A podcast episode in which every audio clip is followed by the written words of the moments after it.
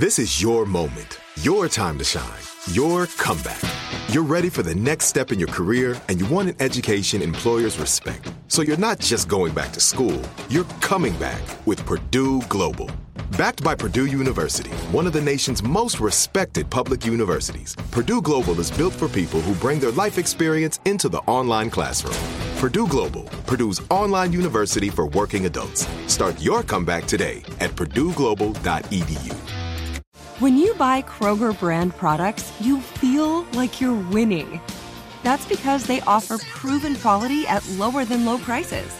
In fact, we guarantee that you and your family will love how Kroger brand products taste, or you get your money back.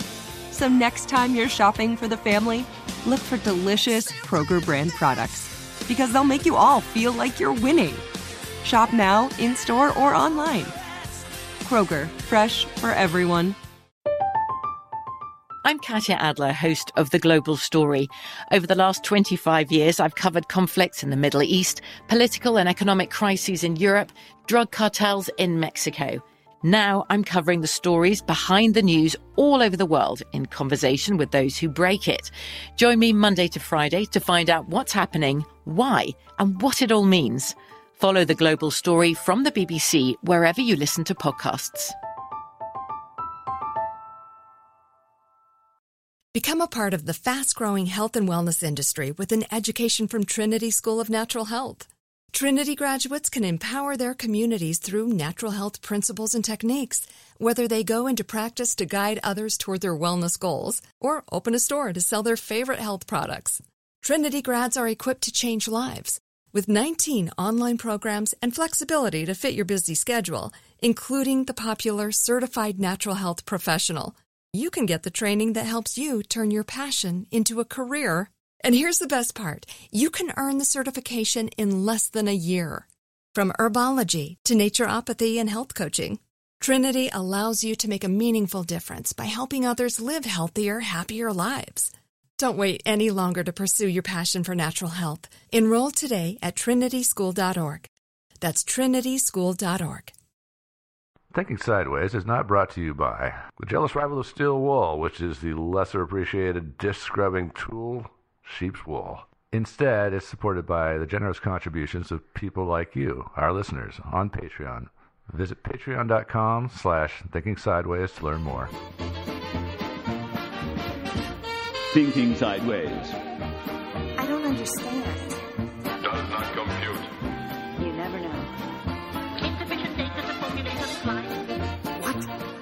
Stories of things we simply don't know the answer to. Well, hey there, and welcome again to another episode of Thinking Sideways, The podcast. the podcast. I am Steve, as always, joined by. Devin. Joe. You didn't sing that, Joe. I thought we were supposed to singing say it? today. Okay. Oh, wait, that's the wrong episode. Crap. You're right. Yeah. Next time, next time. Hand me my guitar. no.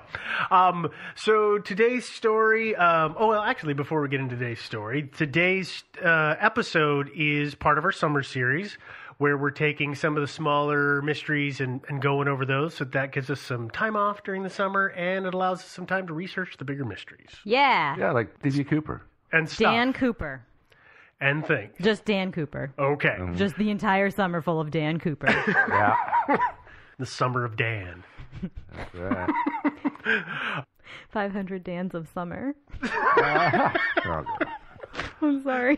You are so proud of yourself. I'm really proud of myself. I woke up at 4 o'clock this morning. I've been awake for a very long time. Okay. I'm That's sorry. a long time. Okay, let's talk about Okay. these man eaters. Sorry. Today's story is the Tsavo man-eaters, uh, and this is a listener suggestion. This was suggested by David. Hey, thanks, David. Yeah, no, this is a fun one. I, I had forgotten about this until I came across it on the Well, list. it's, it's fun except for the people that got eaten. But Shush. yeah, yeah. Jeez, Spoilers. spoilers. Yeah. We got to stop doing We this We really show. do. Yeah. Um, so, the Tsavo man-eaters are two African lions who, in 1898, uh, who were named locally the Ghost and the Darkness, killed workers on the East Africa Railroad at the Tsavo River, which is today modern-day uh, Tsavo National Park in Kenya. And if you go to do a Google on Tsavo, it's spelled T S A V O. Yes, it is. Um, now, those lions, because of what they were doing to the people who were there, they actually uh, stopped the, the railroad project that was going on. And it wasn't until they were eventually killed by uh, British Army Colonel John Patterson that the uh, the project could move forward and complete. At least the part that he was responsible for. But our, our, our mystery here, we're gonna have to tell the story. But our mystery here is why did they do it?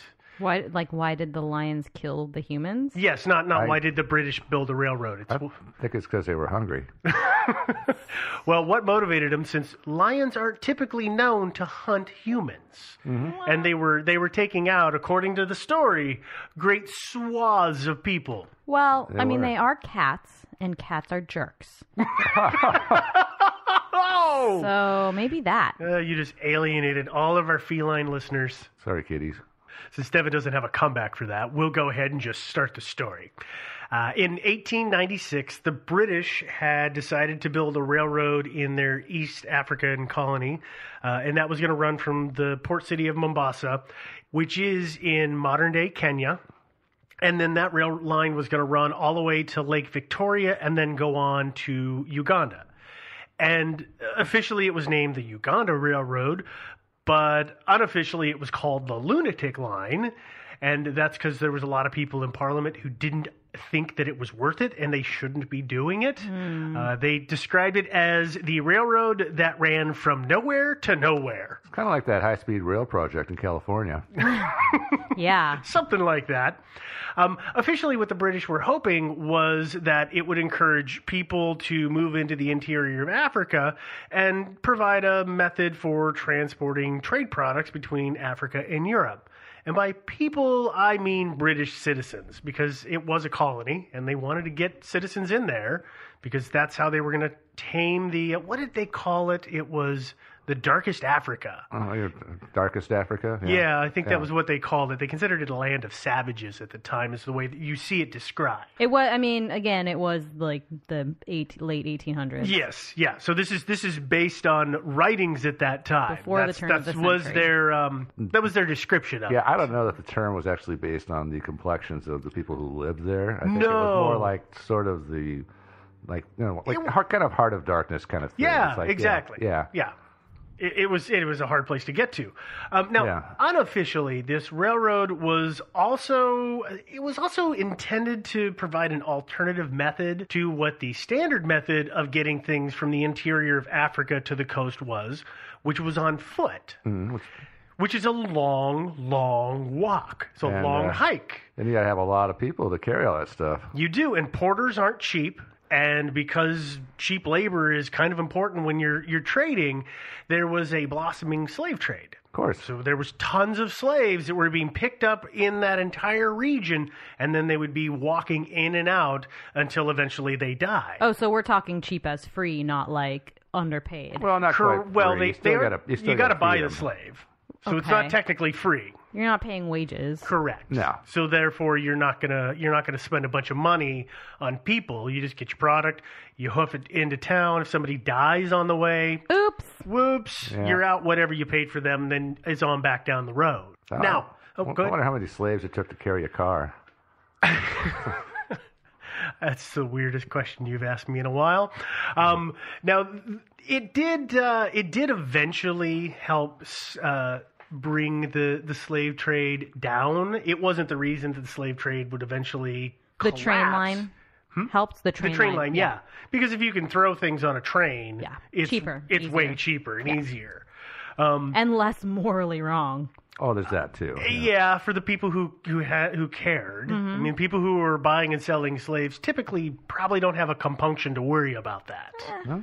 Yeah, a lot of people still back in those days thought it was okay. Yeah, yeah, it was- it was standard fare. Yeah. Um, so they're going to build this railroad, and thousands of laborers are brought in, and they are Indian and Chinese. Uh, So Chinese? yeah, there was it was Indians and there was Chinese brought in. Mhm. Um, they were they were all as a group. The British referred to them as coolies. They were their laborers. Um, did the lions have a preference for one group or the other? Not that I know of. Okay. Um, so the railroad itself was going to be a total of 580 miles long, and when it was done, it would cross valleys and rivers. Uh, crazy though, it took 30 years to complete. Uh, it started in 1896. It reached Nairobi in 1899, Lake Victoria in 1901, and then it took almost 30 or 27 more years for it to eventually get to Kampala, Uganda. Hmm, that's a long time. I, yeah, I think that there was some political tensions going on. Uh, I, I think that mostly it was, and I don't mean political tensions in the area. I mean political tensions in Britain, in the Parliament, of why are we dumping more money into this? So that's why it didn't it didn't get very well funded at that point. Hmm, okay. So we're going to go to 1898. This is two years after the construction has begun. Okay. The rail line has reached the Tsavo River in Kenya, which is about 130 miles away from Mombasa. That's They- actually pretty good progress. it actually is pretty good progress for a rail line that's being built by hand. Um, and what they have to do is they have to cross a river. So they build a temporary bridge so that they can keep working on the rail line. And then in place of that temporary bridge, they pull it down and they're going to start putting in the actual bridge. 'Cause- Like they did with the Sellwood Bridge. Right. So, because why do you want to wait all this time for the bridge to be done when you can keep making forward progress? Mm-hmm. Makes total sense. So, what they do is in March of that year, they bring in British Army Colonel John Patterson, um, and he's brought in from India because he was evidently he was great with bridges, and that was his thing Nerd alert. Yeah. during uh, during the cr- construction of the bridge, like I said, the they're going to be building the bridge, and the rail line itself is going to keep moving forward, the leading edge of the line as they're constructing it. And this, what'll happen is that the camps, because the men who are working on the line have to sleep at night, so they set up temporary camps, and their camps from the bridge forward over time start to spread out about over a 20 mile area. Okay. So it's a pretty big swath of area. Yeah. Well, it's not, but uh, I think it's within a couple of days to a week of Patterson arriving that men start disappearing Meaning, and meaning he's a serial killer. I was gonna say, and no one immediately was like, "Oh crap." no, no, because all of the workers come to him and say they're being dragged out of their tents at night by a lion. And he's like, no, that's not really happening. I don't really believe you. Uh, and eventually, he, he does go with them. They find a body, and I've read the accounting of it. And if you, from the description of it, it was pretty obvious that it was a big cat that must have been doing it. So at that point, he's on board, and eventually the workers would figure out that there wasn't just one, but there was actually two lions. Not to be racist, but how could they tell it was two different lions? Oh, wait, okay, so you're act- you're act- you no, made I'm a actually. joke, but no, you actually you actually I have a real phrased question. it like a joke, but it's an actual question. When you see two lions at the same time, They you know will- there, there's more than one. Uh, okay, I mean, I guess I just thought that li- male lions hunted alone. Apparently, these these two sort of had a had a, an alliance. They were brothers. Uh, it was later determined that they were brothers. Mm. But the thing is, and we're going to talk a little bit more about these kind of lions in just a moment, but males will be with a pride of females. And if a male doesn't have a pride, then he's just going to rove. Sometimes males will work together uh, to, to hunt because it's mutually beneficial, at least for a certain amount of time. So it's not completely unheard of to have a couple of males just kicking around at the same time together. Okay. It's actually, it'd be really handy for hunting because I mean, it, you just you know like go spook some gazelles and drive them towards your bro. Yeah. You know. Well, I mean, that's why you know wolves hunt in packs. and Mhm. a lot of animals hunt in packs because it's Big easier. cats do it all the time. Yeah. Yeah. except for usually not two males. No, no, but and so let's let's go ahead and talk about this because the lions that are in question here are Tsavo lions, and they're different than the lions that I think most people think of or are familiar with, which is the lions of the Serengeti. So there's there's some physical differences and there's some behavioral differences. They're a lot bigger for one thing. They are. They are much bigger, and they they also don't have manes. So a normal, uh, uh, you know, the Serengeti lion has that big giant mane that's so iconic, but these lions don't, and, and it's not hundred percent understood why. There's some ideas that maybe it's because of the fact that that region is hotter than the Serengeti. Yeah, I think that's that probably is the reason. Well, that's a good reason. Um, or there's also the idea that because the landscape in that area is very scrubby, it's scrub brush and it's very thorny scrub. So if a, an animal is squeezing through brush, either the mane is going to get caught or you're going to get all kinds of stuff caught in the mane. They have a little bit of a mane. So they have, they do have scruff occasionally if they have a mane. I loved it. I was looking at a drawing and they they show just in front of the ears. They and it, they literally call it the sideburn and the mm-hmm. the beard because it's it's almost never fully encompassing or going all the way around the neck like you mm-hmm. see traditionally. Right. But I guess these two, I was just looking at pictures, did, they had a little, little tiny, Very, a very. little bit of mane. Well, and that's the hard part, though, is that if you look at the pictures of these particular lions in the, I can't remember what museum they're in right now, that uh, those are the skins of those lions after they were rugs for about 20 years. Yeah. So they weren't in great condition when they were brought in. If you look at the photos from after they were shot, it doesn't look like there's a whole lot there then. it looks like but it's about the also same not. amount. They're old images. It's really hard to tell. Yeah, but apparently they were skillfully restored, and now they're they're stuffed and look like the real thing. They do, except they're smaller. Yeah. And, oh, that's true. It's good. They're point. much smaller than they would be normally because of the fact that they were skinned to make into rugs Yeah. and not to make into uh, replicas Yeah, exactly. or And then- mannequins yeah. or whatever you want to call it. So I they- can't think of the right word. Yeah, they had trimmed away parts of the skins. Mhm. You know, but uh, um, but there's aren't they in Chicago? Uh, the Field Museum in um, Chicago, Oh, Oh, okay. Illinois. Oh, thanks for looking that up. I knew Yeah. it was field something. I can Mhm. remember what it was. Um, oh well, let's talk a little bit more about Tsavo lions, though. There's a couple of things more to talk about here. We talked about the fact that they're larger than the Serengeti lions, and it's believed that that might be that they're actually a more primitive version of the lion. Because if hmm. you see, apparently, if you look at the drawings from like the Egyptians, because there was lions running around at 2,000 years ago in that region, they look the same. They don't have a mane, and they're very large in the, the hmm. illustrations. Mm-hmm. So that's one of the reasons. The other thing is that these lions are no the males especially are notably super aggressive because they have really high levels of testosterone. So they are prone to their automatic reaction is to attack. Just because they're always kind of they're dudes, they're totally worked up all the time. Okay. I That's know all some, I got. I know some dudes like that. Yeah. Yeah. Do. So, um, I, I- we'll go back to the story though. As I said, the workers were spread over a, a large area, again, about 10, 20 miles, and the lions started to attack, and they were attack primarily at night. They didn't show up every night.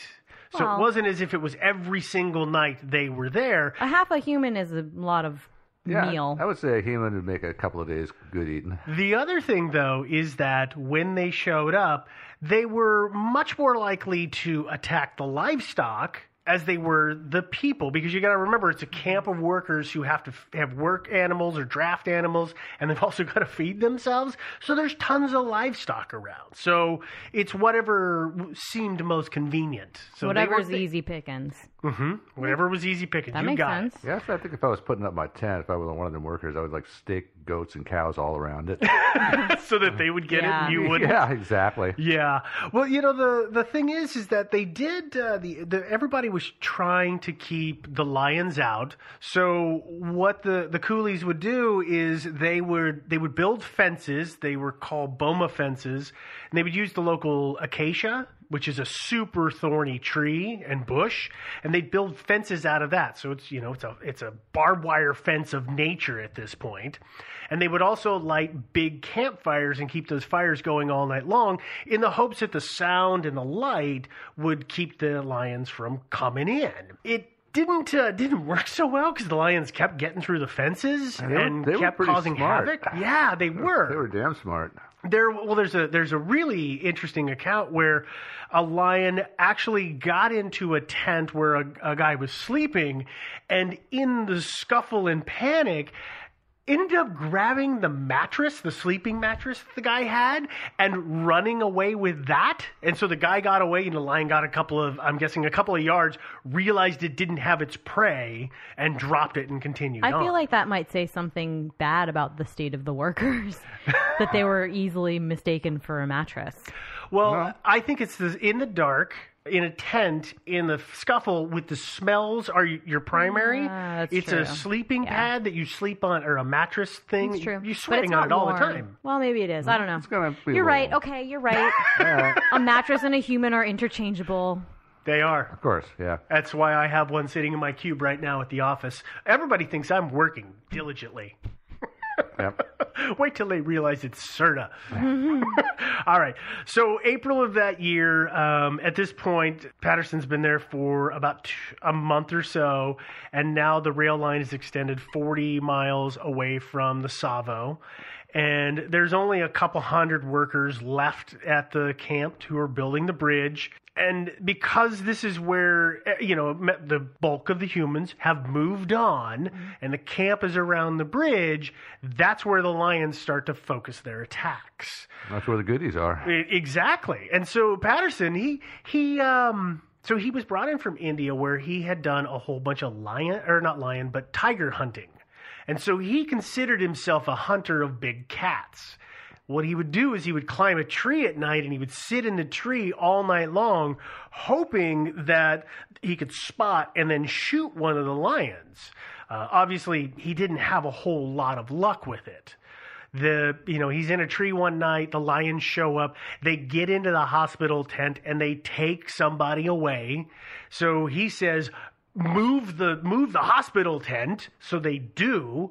The lion goes to the new location of the hospital tent and takes somebody else away i think it was the water boy um, takes him away so then they do it a third time they move the tent a third time and i'm like why is he doing does he not realize that lions can smell like, Yeah. why are you moving it? Yeah, they're not stupid. They're not stupid, but These ones particularly. these ones particularly. And what he did this time when he moved the hospital tent the third time is he put up this uh, rail car contraption that he had designed, and it had cattle in it.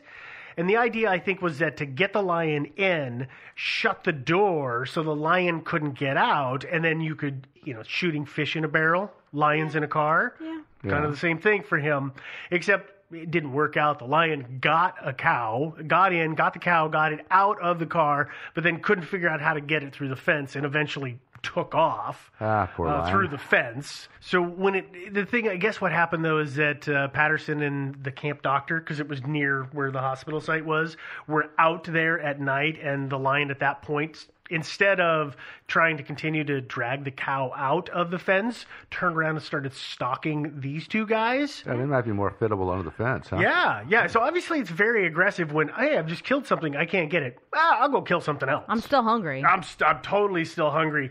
Um, so it did at- eventually attempt to attack them, and this is where uh, Patterson shot at it, and he said he managed to wound it by shooting one of its teeth, and that scared it away enough.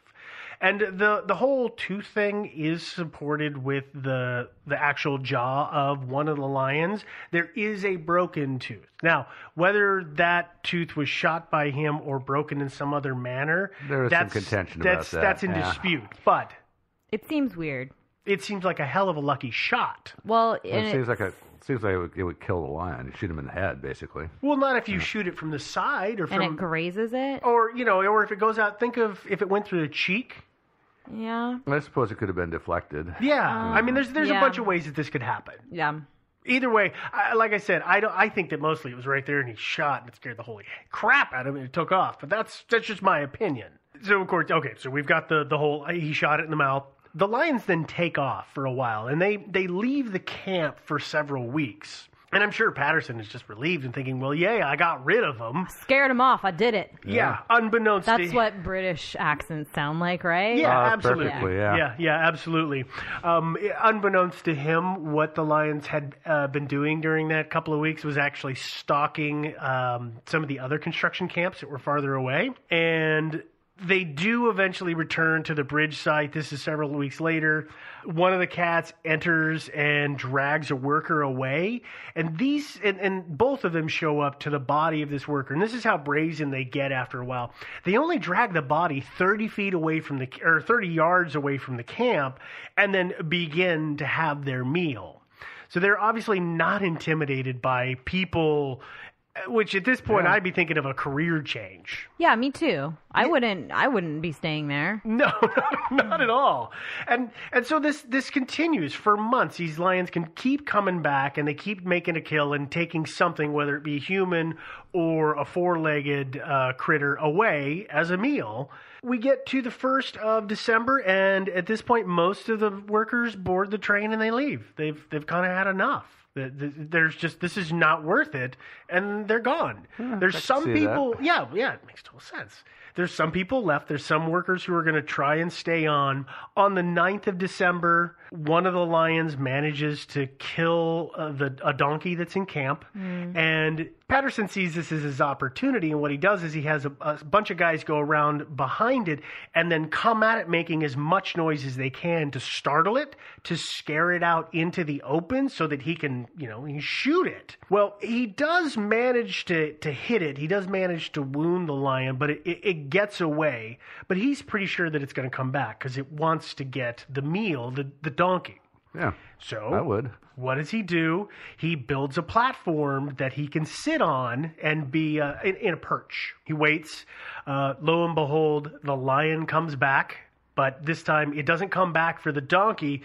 It instead is uh, it, it approaches Patterson on his perch instead of going to the donkey. Yeah. Are we doing that thing that we do when we listen to Steve stories where we do like the grandiose storytelling of the night and then go back and like talk about stuff? So here's the thing: is that from what I can tell, the majority of the story comes from Patterson himself. So the details, the accounts of how it happened, he was. This was something that happened. A lot of guys would do is you would be off somewhere and you'd write a, a you know a bit of an adventure that had happened. You'd sell it to newspapers, mm-hmm. and it seems that that's what Patterson was doing. And then eventually he collected those and he put those into a book that he wrote, and that's where almost all of this story is sourced from. So- now the lions are real, and it is a it, it, the fact that they were killing people is real. Mm-hmm. Now, His they were stalking me and they came after me and I shot its canine tooth off. That's that's all Patterson. okay. That's all Patterson. That, we only have sure one that source of this. that. Uh, And there's no reason not to believe him. But No, I mean there are some reasons to th- not there believe there him. is okay. So uh, what, let's talk about this briefly. Yeah. Uh, let me finish what happens to this lion, Yes. and then I want to talk about uh, something to follow up on that. What happens with this lion is that it's circling underneath him while he's in his perch, and he goes ahead and takes more shots at it. He does manage to hit it. Um, he hits it two more times and manages to kill it. So he took a total of three bullets to put this creature down. Mm-hmm. Um, Now, I want to talk real briefly about his writings and his book. Did either of you get a chance? To, uh, it's all available online to skim through any of that. Yeah, you know, actually, I did not. Okay, so it's not the greatest read in the world, but what's very funny is that about the first third to half of the book is is dedicated to this story. And then after that, it's all his accounts of hunting big cats. So he becomes the man eater killer. So he goes hunting after lions. He starts hunting tigers again. Um, So he's like a dentist's son. Kinda like that. something like that except that like when you when you get into his stories it's i shot the beast and it leapt back up and charged back at me like he, he always describes these things as if they are they are just amazingly resilient and impervious to bullets you know the bullet went right through it but it didn't phase it and it kept running at me Well, that that stuff does happen. that does happen, but when you read one after the next after the next that has the same kind of descriptions of the events, that's when I worry a little bit about it. So some of this may have, you know, I, I don't know how much he, uh, I don't want to say inflated, Embellished? but used, Punched embellished it the up a little story. bit. Bedazzled. The dazzle factor. Yeah. Mm-hmm. So, Yeah, no, actually, uh, tiger hunting especially is dangerous. I saw Oh, this- yeah. I saw this incredible video. This it was like a first-person shot kind of thing. Somebody was holding a camera and riding on the back of an elephant. I, I assume in India. hmm and there's Is an that the elephant in front. it runs up on the elephant? Yeah, suddenly, suddenly it just comes charging out of the grass, and man, just like bam, he's on the elephant, come up the side of the elephant, and that's the end of it. Yeah. And so I, I, I assume whoever was holding the camera died. Uh, I think I remember that one, and I don't think that person died. I think that's just where the, the video broke. We should just make clear, if it's not abundantly clear already, we are not advocating No. the Oh, no. hunting of game like this. No, no, no, no, It's no. Horrible. Well, unless they're But- if they're actually killing people, then I can sort of Sure, see, if you it's know. like I have to put this animal down for safety, Yeah. fine. I That's mean, a totally different thing. And we're we're Yeah. talking about a late 19th century event. Mm-hmm. This was commonplace at the time. Yeah. It was believed everybody believed that this was okay. There's tons of these animals. We can't. It doesn't matter. yeah, I just mean that as we're starting to talk about, you know, it's really dangerous. Well, Tiger it hunting. is dangerous. Tiger hunting that- is dangerous, so don't Well, that's it. that story Yeah. Joe's talking about. I don't think that's an actual tiger hunt. That is just somebody on the back of Yeah. an elephant. No, I- it could have been that too. and I a don't know. I just want to make bolting sure out. that everyone knows that we are not I pro yes, I killing things. I Oh, no. appreciate and I and I, Oh, I agree with you there. No, I don't want. okay, so what happened to the lion. second lion? Okay, so at this point we've only got one lion, um, and a couple of nights later it comes back to camp and it attacks two goats. And so Patterson decides, well, you know what? I, I evidently it's got a taste for goats. I'm gonna put a couple of more goats out, and he ties three goats out to a railroad tie, or at least a partial railroad tie. And if anybody's picked up a railroad tie, They're, they're pretty heavy. they're friggin' heavy.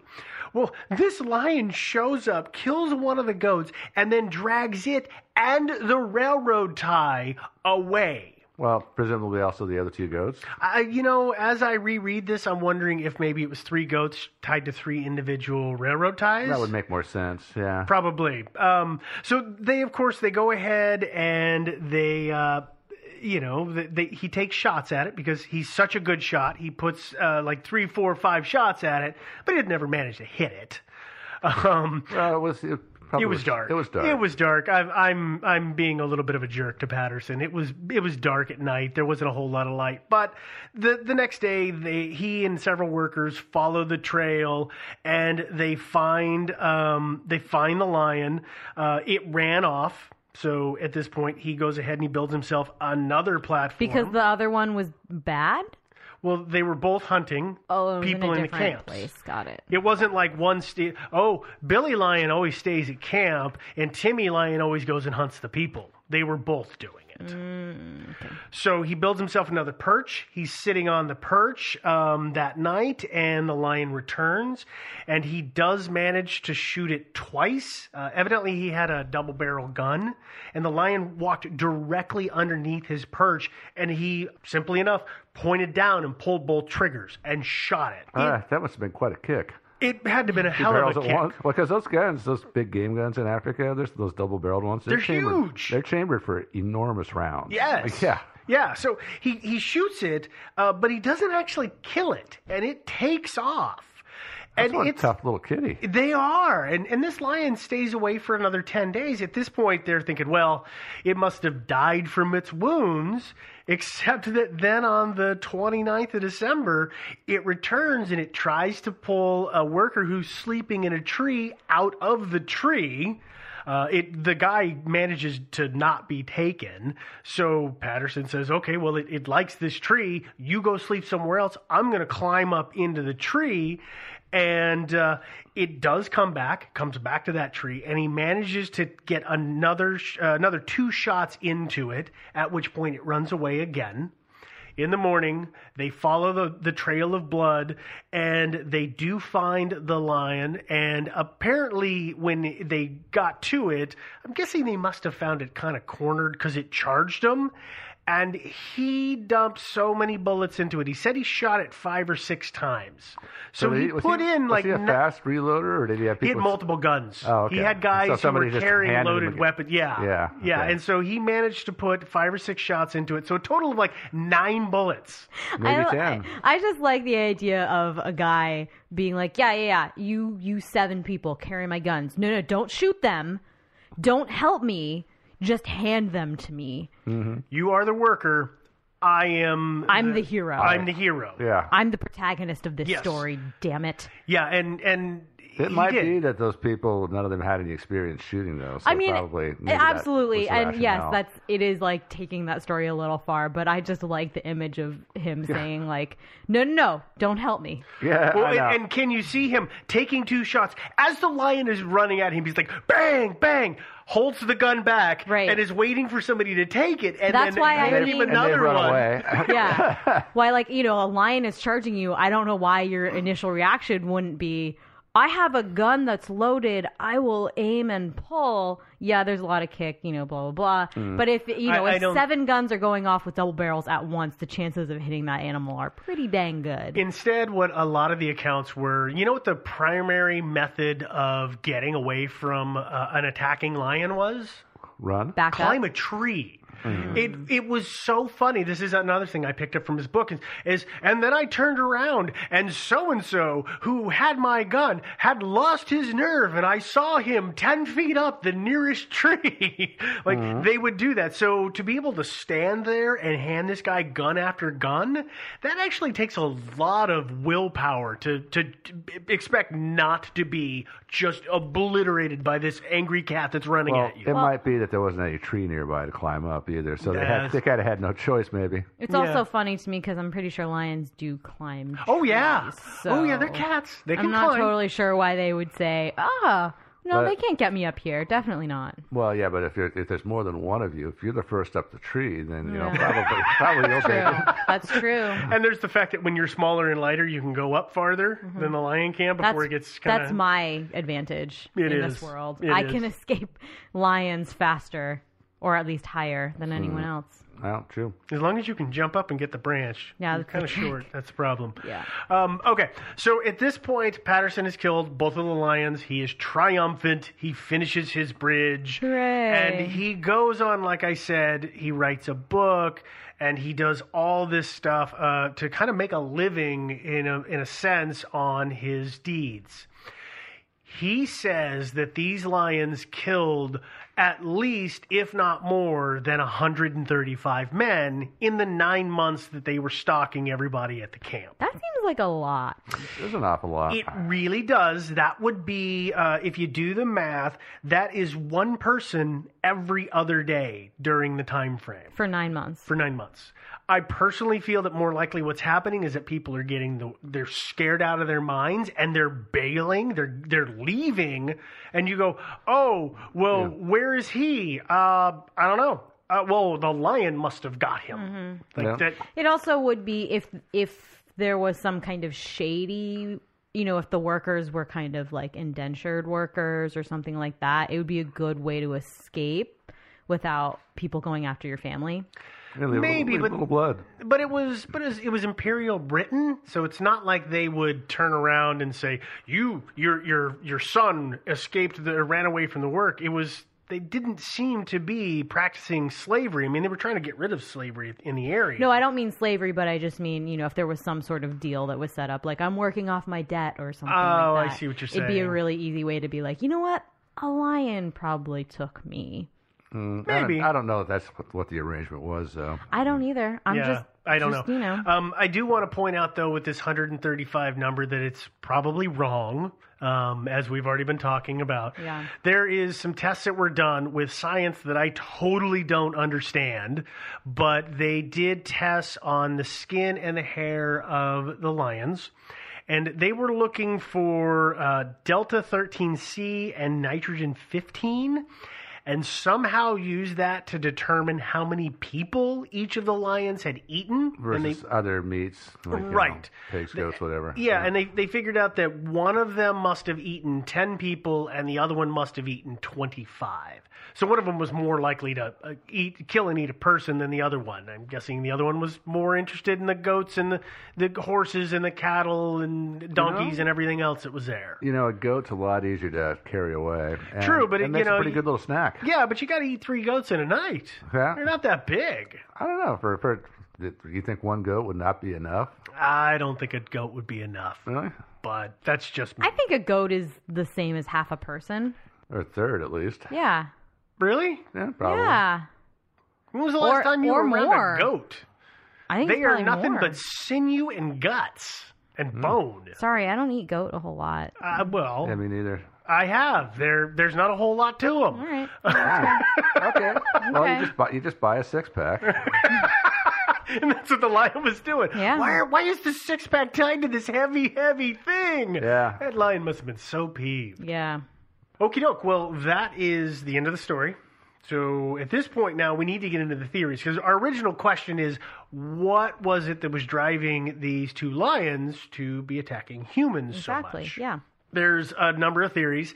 The first theory that we're going to talk about is the slave trade. Because as we said in the beginning, slave trade was uh, pretty active in the area.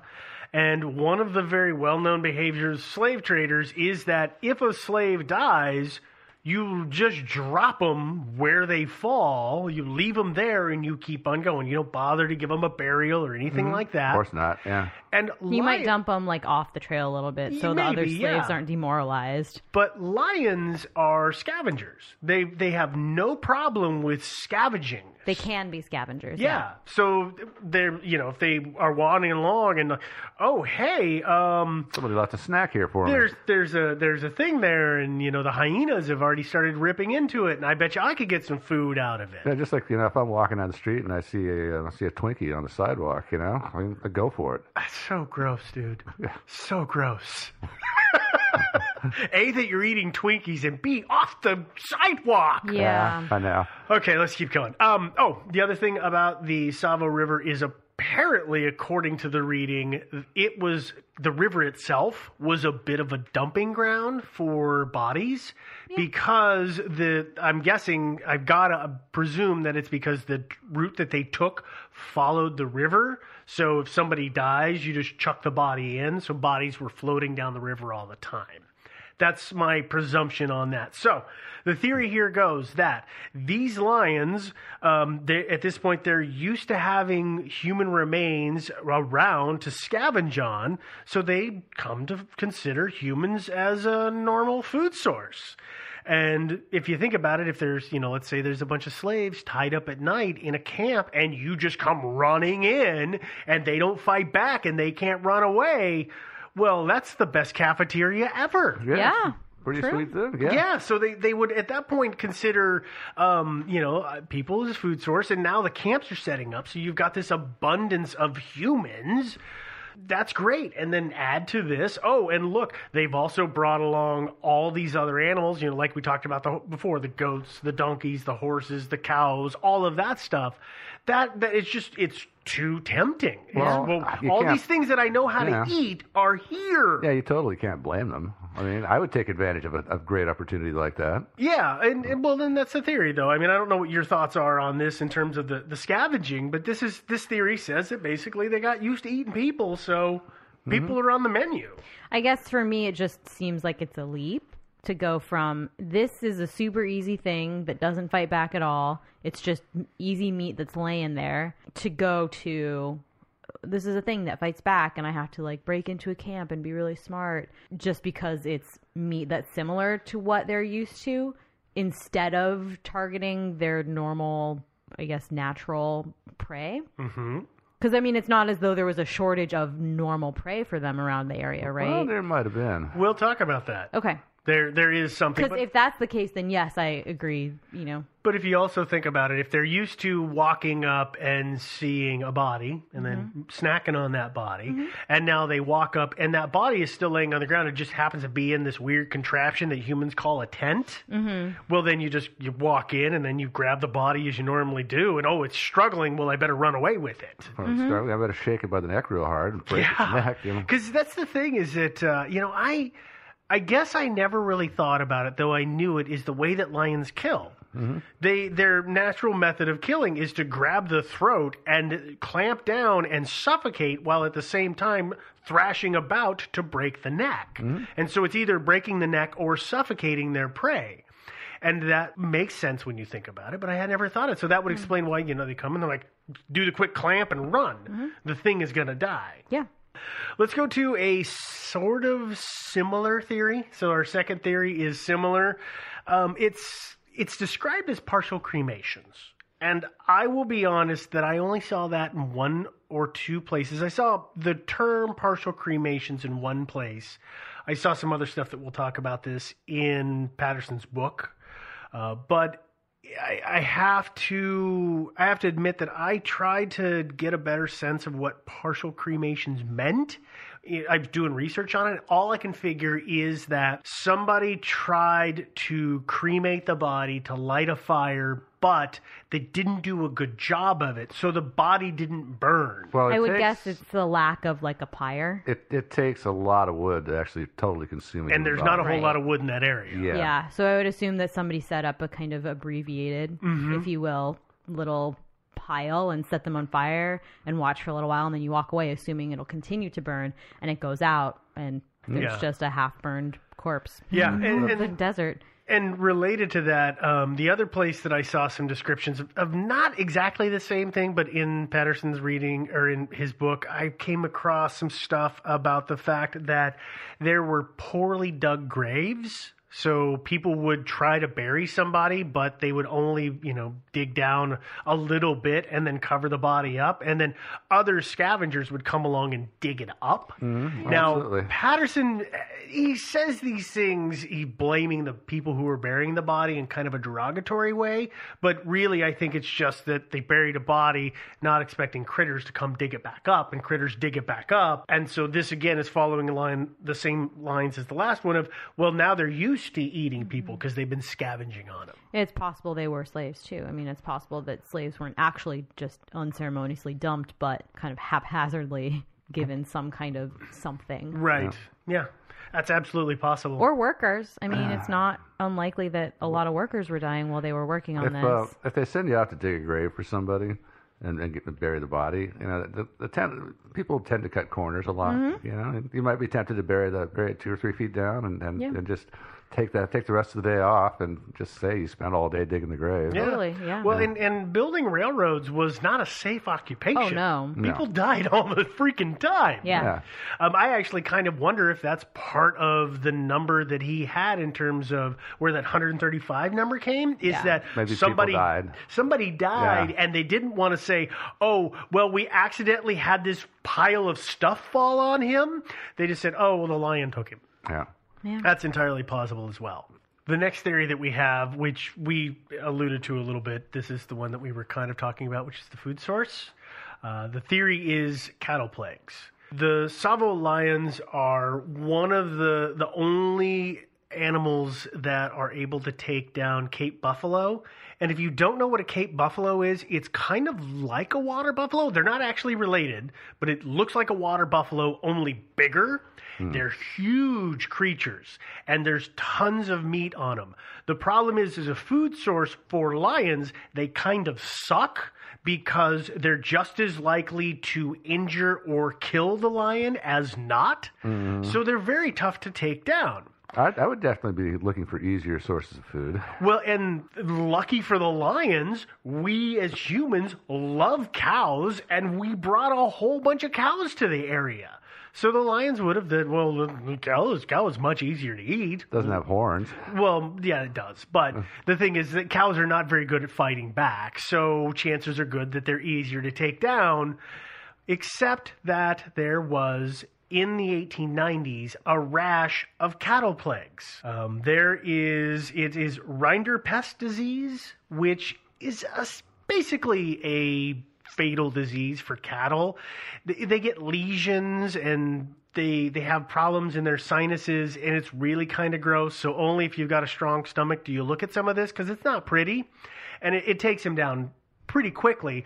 And it was taking out entire herds at this time uh, in the the mid to late 1890s. So if these lions have now learned to hunt cows and hey the cows are no longer available and i'm starving Yeah.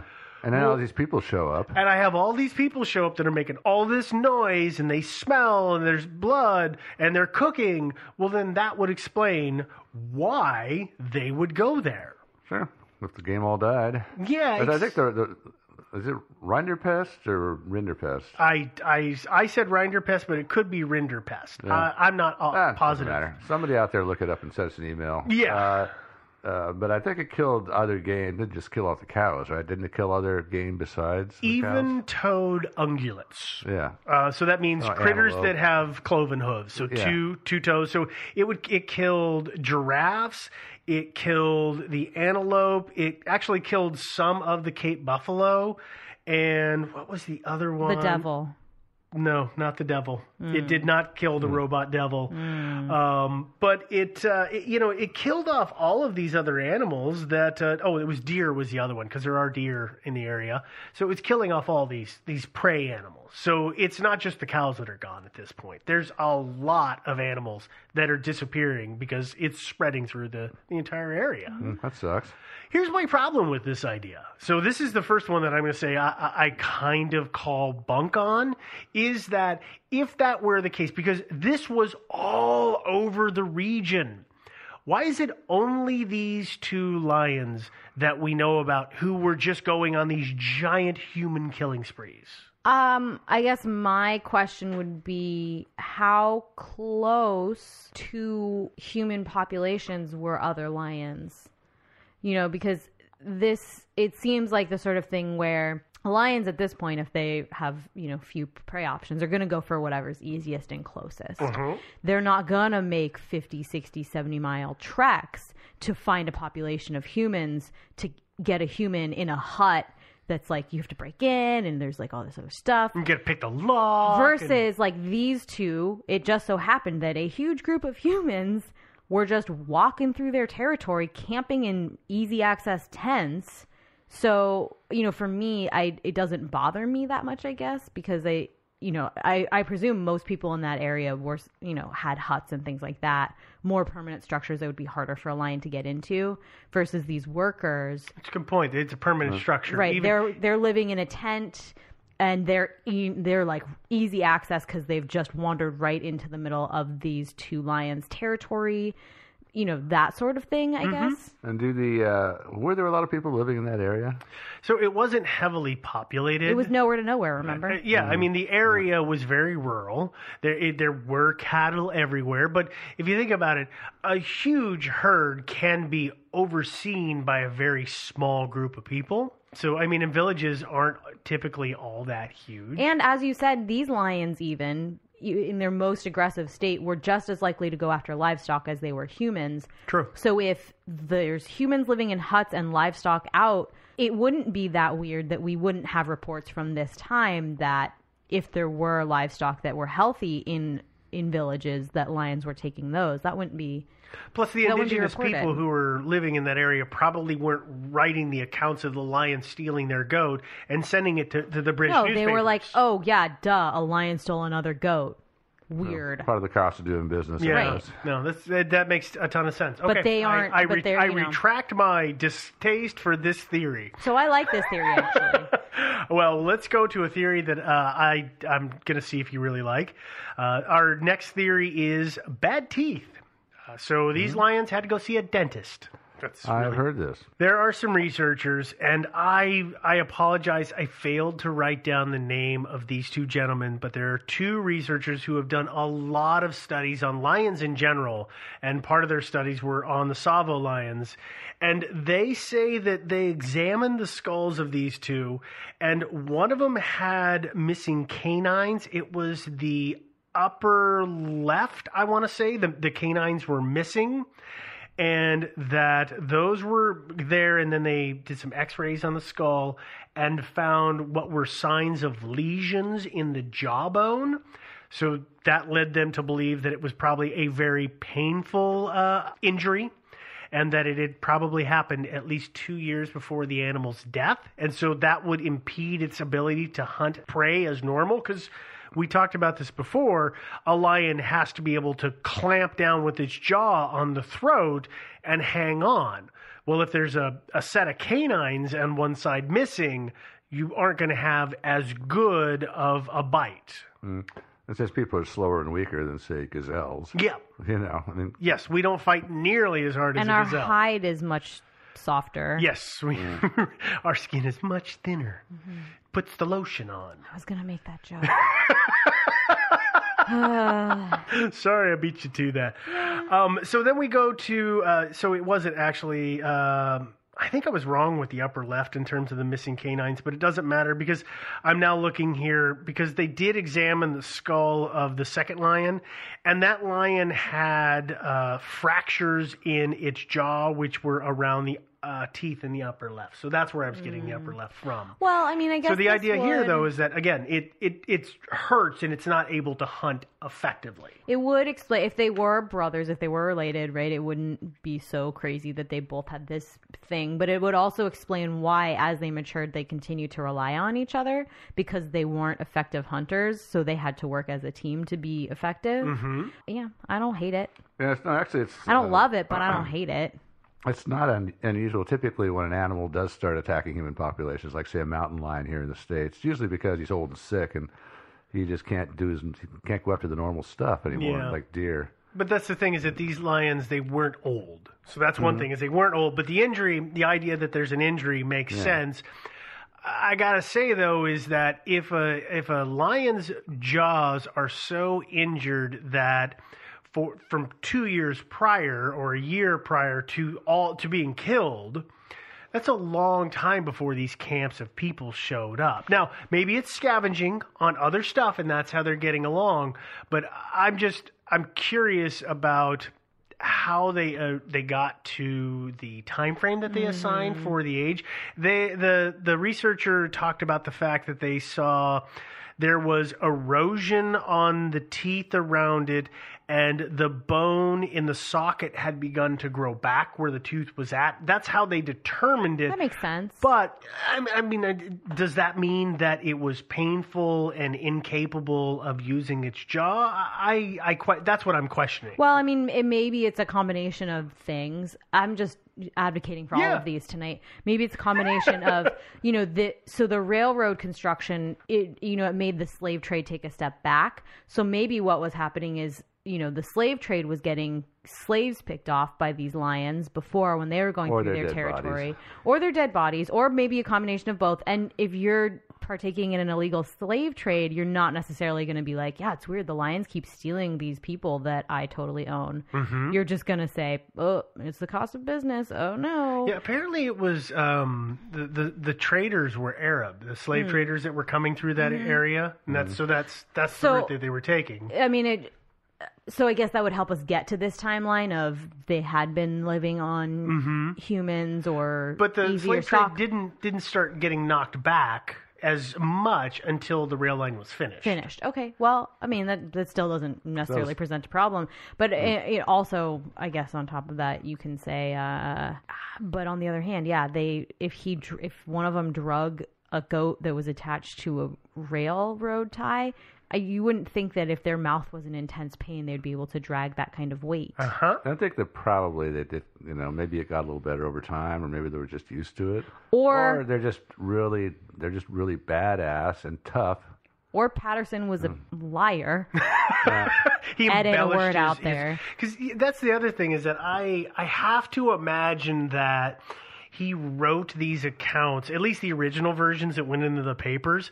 He probably sat down and wrote those from his journal or memory, and then of course had to spice them up to get them bought. Yeah, well, it's not as interesting a story if you say these two lions were taking out humans because they were too sickly to take on any other prey, and I totally killed them. It's way more, you know, badass to say, yeah, and it was capable of dragging a goat attached to a ro- railroad tie. It was so strong and virile that I, you know, and I took it down with nine shots. Mm-hmm. That's a way better story. It is a better story, but I, I, was going to say if I was going to put a goat out there for bit, for bait, I would totally tie it to a railroad tie. It makes sense because it's going to slow the lion way down when he goes to drag it mm-hmm. away. Apparently Yeah. not slow enough for Patterson to shoot it. By the way, I do want to point out with the the whole it took nine shots to take it down.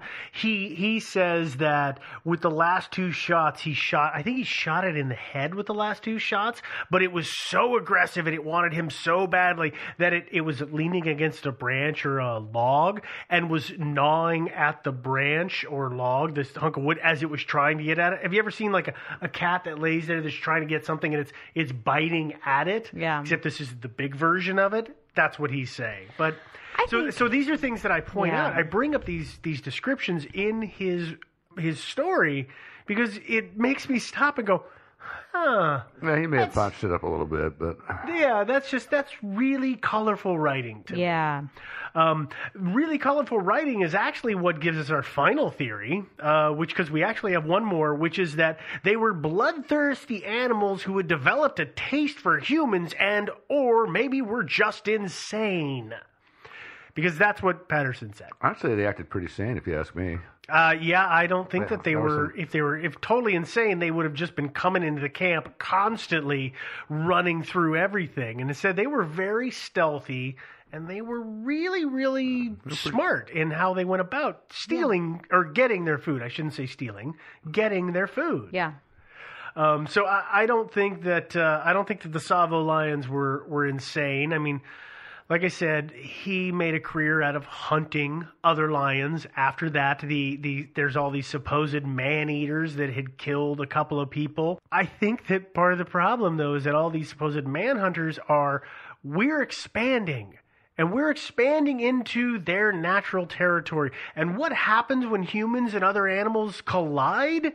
Well, usually the people lose it first because we're dumb and ignorant, but eventually, just through sheer numbers, we And win. superior firepower. Yes, and so I I think that that's why all of these these lions that are called man killers and man eaters and insane, uh, they're they're actually not. They're just they're pushed to a breaking point and they have to survive because that's what their natural instinct is. Yeah. So I uh, would agree with that. M- My personal opinion is that I, I think that these uh, I I, I kind of fall in line with the slave trade. I think that that g- gave them uh, an idea of humans, at least for these two, particularly in that area, as oh, this is a normal food source. Okay, uh, the other ones I'm not so sure about. I like the cattle plague. Yeah? Yeah. Cattle plague is good. I mean, not like I don't like it. I just, I, I'm Facebook friends with the cattle plague, We're and they put up the best posts ever. we go out to drink sometimes. It's great. Oh, cattle plague tales, the best jokes. Really, it's true. Yeah. How Well, about you, Joe? Uh, maybe some combination of all of them. Even I hate to sound wishy-washy here. The cattle plague, I think, is a good one because you know they had plenty, plenty to, to snack on. They didn't Mhm. need to actually go eat people. And then boom, all that goes, and you know, well, you got to go find food somewhere, and these these guys come waltzing in. So ha ha. Conveniently driving right through the middle of their territory. Mhm. Yeah. So what do you expect? Yeah. Yeah. Alrighty. Mystery solved. There we go. So let's go ahead and give the important bits that I know people really like to hear us repeat every week. Oh, We have a website. iTunes emailed. Ah. Yeah, we have a website. The website is thinkingsidewayspodcast.com, where, of course, you can look at links that we will put up for some of our research as well as listening to any of the past episodes. We uh, we are on iTunes as well as a bunch of the other streaming services like Google Play and any other service that you might be able to use. If you're on iTunes, do take the time to leave a comment and a rating. Uh, that's how other people find us. If the good streaming one. yeah, yeah. Good rating. Preferably a good one. If, Yeah. if you've got something that uh, you don't agree with, write us an email so that we can have a discussion about it because we can't talk through comments. Hmm. They're, they're a one way conversation. And uh, what is that email? Well, that email is something that I'll tell you in a minute. Oh, fine. I was going to say, if you're using any of the other streaming services and they allow you to comment and rating, do the same as we asked to do in uh, in iTunes. That way, everybody who's using that service can find out about us. Um, if you want to write us an email, you can do that. The email address that Joe was prompting me to give you is thinkingsidewayspodcast at gmail.com.